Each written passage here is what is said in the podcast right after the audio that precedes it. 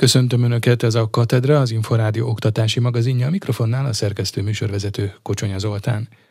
Maruzsa Zoltán köznevelésért felelős államtitkárral egyeztetett a múlt héten a pedagógusok szakszervezete.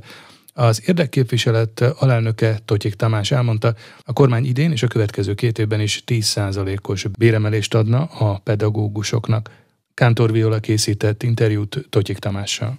Egy nagy előrelépés történt, hogy a tavaly október óta folytatott tárgyalások során most először írásos anyagot kaptunk a kormánytól. Ezt egyébként a Facebook oldalunkon nyilvánosságra is hoztuk. Tehát ez már egy komoly előrelépés önmagához képest, hogy csak szóbeli kijelentései voltak a kormánynak. Önmagában az ajánlatok nem tartalmaztak olyan hatalmas nagy előrelépést, egyetlen egy pont van, ahol akár meg is lehetne állapodni, ez a nevelés oktatás segítő kollégáknak a pedagógiai asszisztenseknek és a gyógypedagógiai asszisztenseknek a gyermekek körében tölthető időnek a maximalizálása, ugyanis idáig 40 órába is belehettek volna a gyerekek mellé, és ez eléggé veszélyes és eléggé fárasztó a kollégák részére.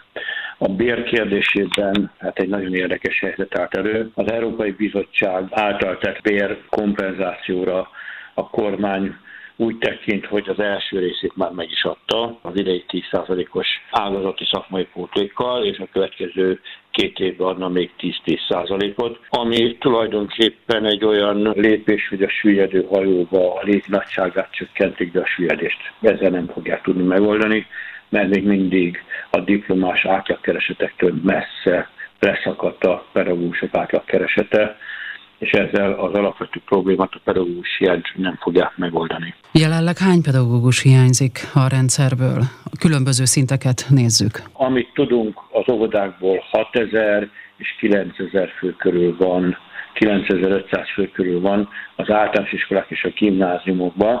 A szakképzésről nincs pontos adatunk. Az indikátorrendszerbe, amit a 5 órán kutatóhálózat adott ki a köznevelés rendszeréről, ott egy 13 ezer fős pedagógus hiányt mutat ki a szakképzésbe. Ez egy olyan nagyon magas adat, amit önmagam se hiszek, tehát ott valami technikai baki lehet szerintem, de ott is egy 4-5 ezer fővel számolhatunk. 15 körül van a betöltetlen állásoknak a száma.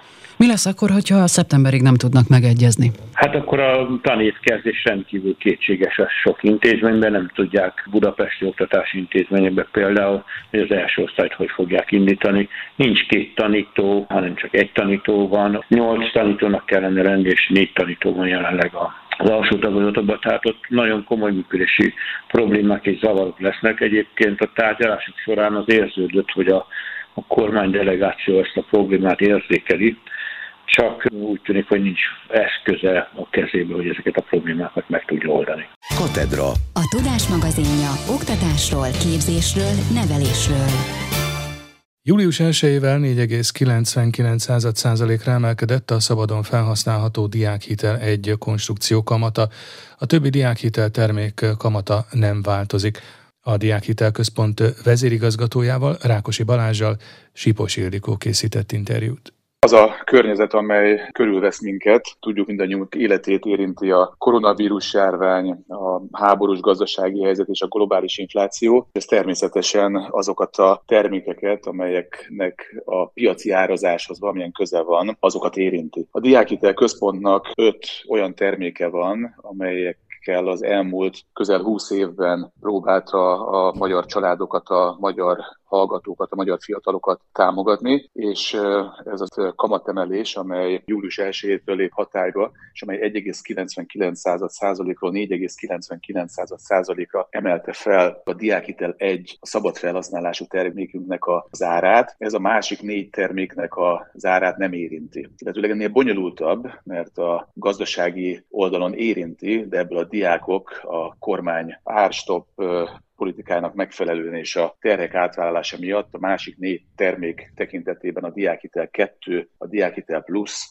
a képzési hitel 1, illetve a képzési hitel 2 tekintetében ezeket az emelkedő költségeket átvállalta. Ez mit jelent tehát ezek a hiteltermékek, ezek a diákhiteltermékek mekkora kamattal érhetőek el? Ezek 0%-os kamatok, tehát a diákhitel 2, diákhitel plusz, képzési hitel 1, képzési hitel 2, ezek mind 0%-osak voltak eddig is, és a jövőben is a forrás oldali hiteleknek a drágulása miatt a költségvetés helytáll és átvállalja az emelkedő költségeknek a díját. A diákhitel egynél, miután ez egy szabad felhasználású hitelkeret, a diákok nagyon egyszerű feltételek mellett vehetik igénybe, havi 15 és maximum 150 ezer forint értékben, amely egy évben másfél millió forintos támogatást tesz lehetővé. Ez a szabad felhasználású hitelkeretet, ezt a diákok arra költik, amire akarják. Ugye a jegybank emelte az alapkamatát 5,9%-ról 7,75%-ra. Most a diákhitel 1 és a jegybanki alapkamat között több mint 2,7%-os a különbség. Ha a diákok szabad felhasználású hitelt próbálnának felvenni a kereskedelmi banki piacon, egyrészt ez nehézségbe ütközne, mert a többség nem tudna jövedelmet kimutatni, másrészt pedig a most elérhető kamatok 12-15-17 százalék. A jelenleg elérhető diákhitel termékek közül melyik a legnépszerűbb? Legnépszerűbb a diákhitel 2, amely a képzési önköltségre és az idegen nyelvű térítési díjak fizetésére használható föl. A megoszlás a diákhitel 1, tehát a szabad felhasználású, és a diákhitel 2, amely csak a tandíjaknak a fizetésére használható föl. 60 40 százalékban a diákhitel kettő irányába dől el, tehát a diákok nagyobb része a most is 0 százalékkal kamatozó terméket veszi igénybe, de a diákoknak egy jelentős része a diákhitel egynek a támogatási lehetőségével is él. Folyamatosan lehet regisztrálni az SZIA mentes jövedelmet biztosító nyári diák munkaprogramra. A kezdeményezés elsősorban bértámogatással ösztönzi a munkaadókat a középiskolások, egyetemisták vakációs foglalkoztatására. A fiatalok július 1-ével állhattak, állhatnak munkába. A program részletei a www.munka.hu oldalon is megtalálhatók. Tatár téma készített összefoglalót. 2013 óta a kormány a nyári diák munkaprogram keretében több mint 242 ezer tanulót hallgatott támogatott, csak nem 24 milliárd forinttal.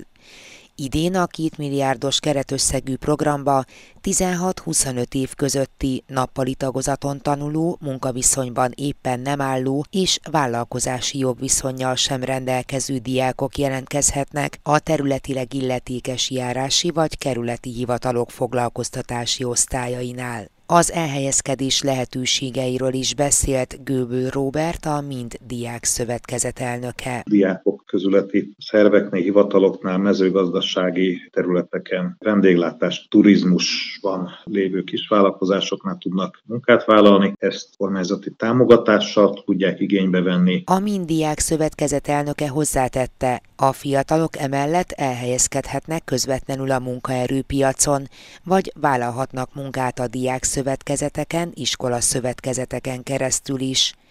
Göböl Robert szerint a nyílt munkaerőpiac igényli a legnagyobb odafigyelést. Valahol fölütni az a fejét, hogy hát majd kezdjen el dolgozni valaki, és majd később lesz szerződés, majd ráérünk papírozni, hát ezt tekintsék intőjelnek. Fontos, hogy elkerüljék azt, hogy adott esetben végig dolgoznak egy egy-két hetes, egy-két hónapos időszakot, és adott esetben nem kerülnek kifizetésre, vagy egyéb váratlan események is érhetik őket. A támogatott diákmunka esetében, illetve a diákszövetkezeteken keresztül történő foglalkoztatásnál. Lehet azt mondani, hogy egy diák elvállalt egy munkát, és azt ő végig dolgozza, akkor egész biztos, hogy kap munkaszerződést, a munkabérét minden esetben meg fogják kapni a diákok. Teljes mértékben az iskola szövetkezet helytáll még akkor is, hogyha a teljesítés értékét később vagy elhúzódva kapják meg a diák szövetkezetek. A diákok akkor is minden esetben tárgykód követő hónap kifizetési napján hozzájutnak a munkabérükhez. A Mindiák Szövetkezet elnöke emellett a nyílt munkaerőpiacon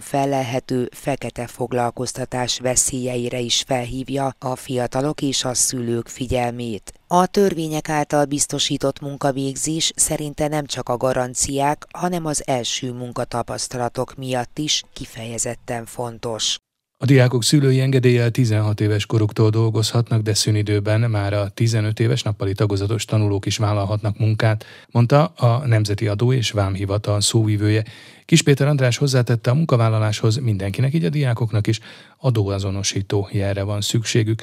Sipos Ildikó kérdezte a NAV szóvivőjét. A nyáron munkát vállaló diákok igazából, ha azt nézzük, ugyanúgy felnőtteknek számítanak adózás szempontjából, tehát ugyanúgy kell viselkedniük, adózniuk, betartani a szabályokat, mint a szüleiknek. Egy pici eltérés azért van, egyrészt a korhatárnál. A diákok azok szülői engedéllyel 16 éves koroktól dolgozhatnak, viszont 15 éves korú diák is dolgozhat már, hogyha nappali tagozaton tanul és szünidő van, tehát pont most nyáron mondjuk már 15 éves diák szülői engedéllyel vállalhat munkát. Kell még adóazonosító jel, ez magyarul az adókártya, akinek nincs adókártya, kártyája, az pedig a NAV-tól tudja ezt megigényelni, akár azért, mert elvesztette, vagy nem tudja, hogy hol van, vagy esetleg nem kapott még, bár ezt mondjuk kizártnak tartom, de akkor a 22 T34-es nyomtatványt kell kitölteni és beküldeni a NAV-hoz, ezt legkönnyebben az online nyomtatvány kitöltő alkalmazással lehet megtenni. Hogyha ezek megvannak, tehát a szülői engedély, megvan az életkor és megvan az adókártya, akkor már lehet is munkát keresni. És a második lépés talán a legjobb munkahely kiválasztása. Hogyha valamely diák választott, mondjuk a szülő segít benne, és választottak egy munkahelyet, és megvan, hogy hova, hova menne dolgozni nyáron a diák, akkor azt nem árt mondjuk leellenőrizni a NAV honlapján, hogy az a munkáltató megbízható-e.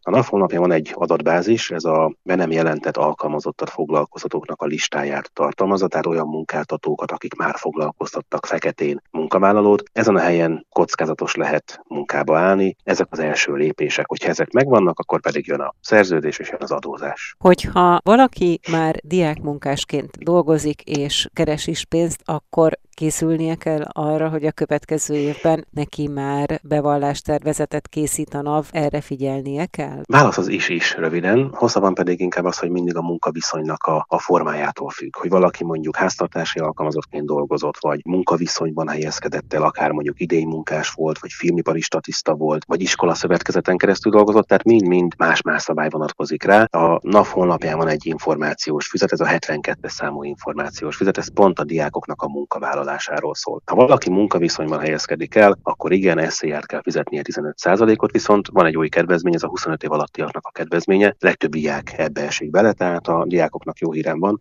ha mondjuk munkaviszonyban helyezkednek el, megkötötték írásban a szerződést, mert ez kötelező, ami tartalmazza az alapbért, munkakört, munkavégzés jellegét, helyét, a szülő aláírta, mert 18 év alatti, akkor a bruttó keresete 433.700 forintig adómentes lesz. Tehát igazából nem kell neki SZR-t fizetnie. Hogyha valakinek mondjuk el elmúlt a, ez a korosztály már idősebb, de még mindig diák, akkor ott belép az SZIA fizetés, munkaviszonynál van még járulék is, szövetkezet tagjaként végzett munkánál csak SZIA-ban, 6-25 év alatti akkor még az sincsen, tehát van egy táblázatunk egyébként a NAV közösségi média csatornáján, fent a Facebook oldalunkon tettük egy kis összefoglalót, ez mindig megmutatja, hogy kinek kell, ha viszont kell adó, kell bevallást beadnia, akkor az mindig a következő év május 20-áig. Katedra. A Tudás magazinja oktatásról, képzésről, nevelésről.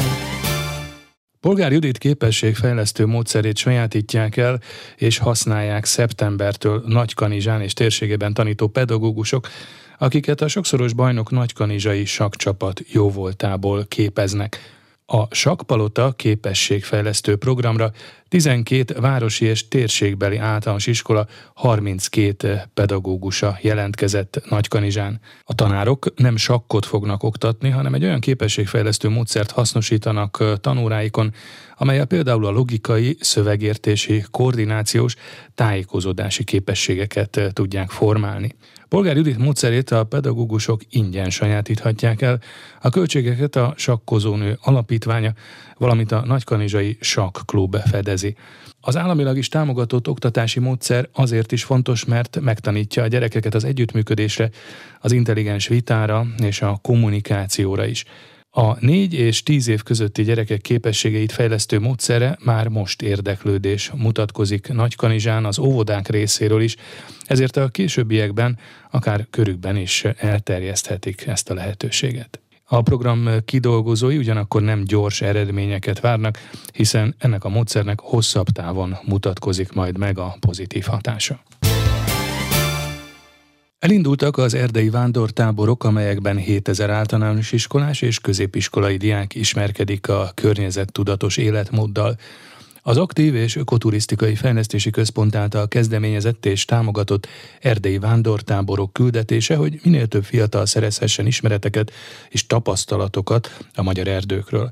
Az állami erdőgazdaságok közreműködésével szervezett egyhetes táborokban a fiatalok megismerkednek a környezet tudatos életformával. A pedagógusok által kísért 20-40 tagú csapatok közül az elsők a múlt héten indultak el, az utolsók pedig augusztus 19-én érnek majd a 70-100 kilométeres túra végére. Ebben a szezonban már 36 állami erdőgazdaságok által biztosított táborhelyet használnak a diákok, ezek között erdei kulcsosházak és nomád helyszínek egyaránt megtalálhatók. Idén már a Balaton felvidékre is érkeznek felső tagozatos és középiskolás diákok. Monostorapátin, Bakony Szent Jakabon és Monoszlón keresztül jutnak el Zánkára. Így az erdei vándortáborok szinte az ország minden hegy és domvidéki területét lefedik, hiszen a Pilisben, a Börzsönyben, a Bakonyban, az Emplénben, a Bükkben, a Mátrában, a Mecsekben, a Zselicben, a Vértesben és most már a Balaton felvidéken is futnak útvonalak. A 2017-ben indított Erdei Vándortábor program 5 útvonallal kezdte működését, ez most arra 12-re nőtt. A táborozás tematikája az állami erdőgazdaságok erdei iskoláinak módszertanára épül, amely testközelből ismerteti meg az erdők értékeit, és sok helyen bepillantást ad a fenntartható gazdálkodás gyakorlatába is. Emellett a diákokat tudatos víz és energia használatra nevelik, megtanulják, hogyan lehet környezetkímélő módon táborozni, minimálisra csökkenteni a műanyagok használatát, a vízfogyasztást, a nomád táborhelyeken pedig áram nélkül töltik idejüket. Másodszorra szervezik meg a vándortábor program túra típusait, vagyis az erdei mellett a vízi, a kerékpáros és a zarándok táborokat. Színes vakációs programokkal várja az egyszülős családokban élő gyerekeket az egyszülős központ, de nem csak a fővárosban, hanem Zalakaroson és a Balaton mellett, valamint az Erzsébet táborokban is van lehetőség kikapcsolódásra a gyermeküket egyedül nevelő családok számára. Összesen 2700 család nyarát szeretnék felhőtlenebbé tenni. Tatár Tíme a Nagyanna kuratóriumi elnökkel beszélgetett. A nyári időszak nem könnyű, még azokban a családokban sem, ahol két szülő van. Ahol pedig csak egy, ott még sokkal nehezebb a feladat. Aki már megnézte azt, hogy milyen árakon vannak táborok, nem feltétlenül ott alvósok, de néha napközis táborok is, azt hiszem, hogy az látni fogja azt, hogy szinte lehetetlen a gyereknek úgy megoldani a nyarát, hogy folyamatosan táborozzon. Ezért is van az, hogy nálunk az egyszülős központban most már évek óta sok héten keresztül van nyáron napközis tábor, gyerekfelügyelet, hiszen az egyedülálló szülőknek valahogy meg kell oldani ezeket a heteket. És ez nem csak a szülő szempontjából fontos, hiszen a gyereknek is nagyon fontos az, hogy a nyár ne csak arról szóljon, hogy megpróbáljuk valahogy túlélni, hanem arról is szóljon, hogy legyenek élmények, legyenek programok, legyen sok játék, amit mi itt az egyszülős központokban nagyon igyekszünk megoldani. A budai és a pesti központ is csatlakozik a programokhoz? A nyári napközis gyerekfelügyeleteket mindkét helyszínen, tehát Budán is és Pesten is biztosít biztosítjuk nagyon sokféle színes programmal, és nagyon fontos, azt hiszem, hogy egyszülős gyerekeknél kiemelten fontos, hogy sok férfi pedagógussal is, hiszen fontos az, hogy a gyerekek, akik egyébként az iskolákban is leginkább női tanárokkal találkoznak, nyáron legyen lehetőségük arra, hogy olyan programokban és egyáltalán olyan játékokkal is meg tudjanak ismerkedni, amiben az a bizonyos férfi minta, amiről annyit beszélünk, egy kicsit erősebben vagy hangsúlyosabban van jelen. Az elmúlt években azt láttuk, hogy a gyerekek hát gyakorlatilag alig voltak bent a napközis gyerekfelügyelet alatt a központban, hanem folyamatosan kirándultak, játszótérre jártak, de egyébként olyan külső programokra is el elmentek, mint a cirkusz, vagy a parlament, vagy az állatkert. Mettől meddig tartanak a programok önöknél, illetve mi a részvétel feltétele? A részvétel feltétele mindössze annyi, hogy rendelkezzen a szülő egy szülős kártyával. Egyébként minden nap héttől már várjuk a gyerekeket, és egészen délután ötig, tehát amíg a szülő a munkából odaér, ott vagyunk velük, és, és vigyázunk rájuk. Úgyhogy ez egy teljes értékű munkanapot tud biztosítani a szülőnek. Júliusban is és augusztusban is három-három hetet biztosítunk, úgyhogy azt hiszem, hogy ez alatt mindenki talál néhány olyan hetet, amikor neki is és a családnak is megfelelő az időpont. Egy hétre 1500 forintba kerül a napközis gyerekfelügyelet. Ebben benne van az összes program, és benne van napi négy étkezés. De ha olyan család jelentkezik hozzánk, akiknél ez is problémát okoz, azt is meg szoktuk oldani. Gyakorlatilag még mindig folyamatosan lehet jelentkezni ezekre a gyerekfelügyeletekre, úgyhogy én azt javaslom mindenkinek, akinek érdekes lehet, akinek szüksége van ilyen típusú segítségre, hogy az egyszülő.hu honlapon nézze meg, hogy hol lehet még melyik hetekre jelentkezni és várjuk szeretettel. Katedra. A Tudás magazinja oktatásról, képzésről, nevelésről.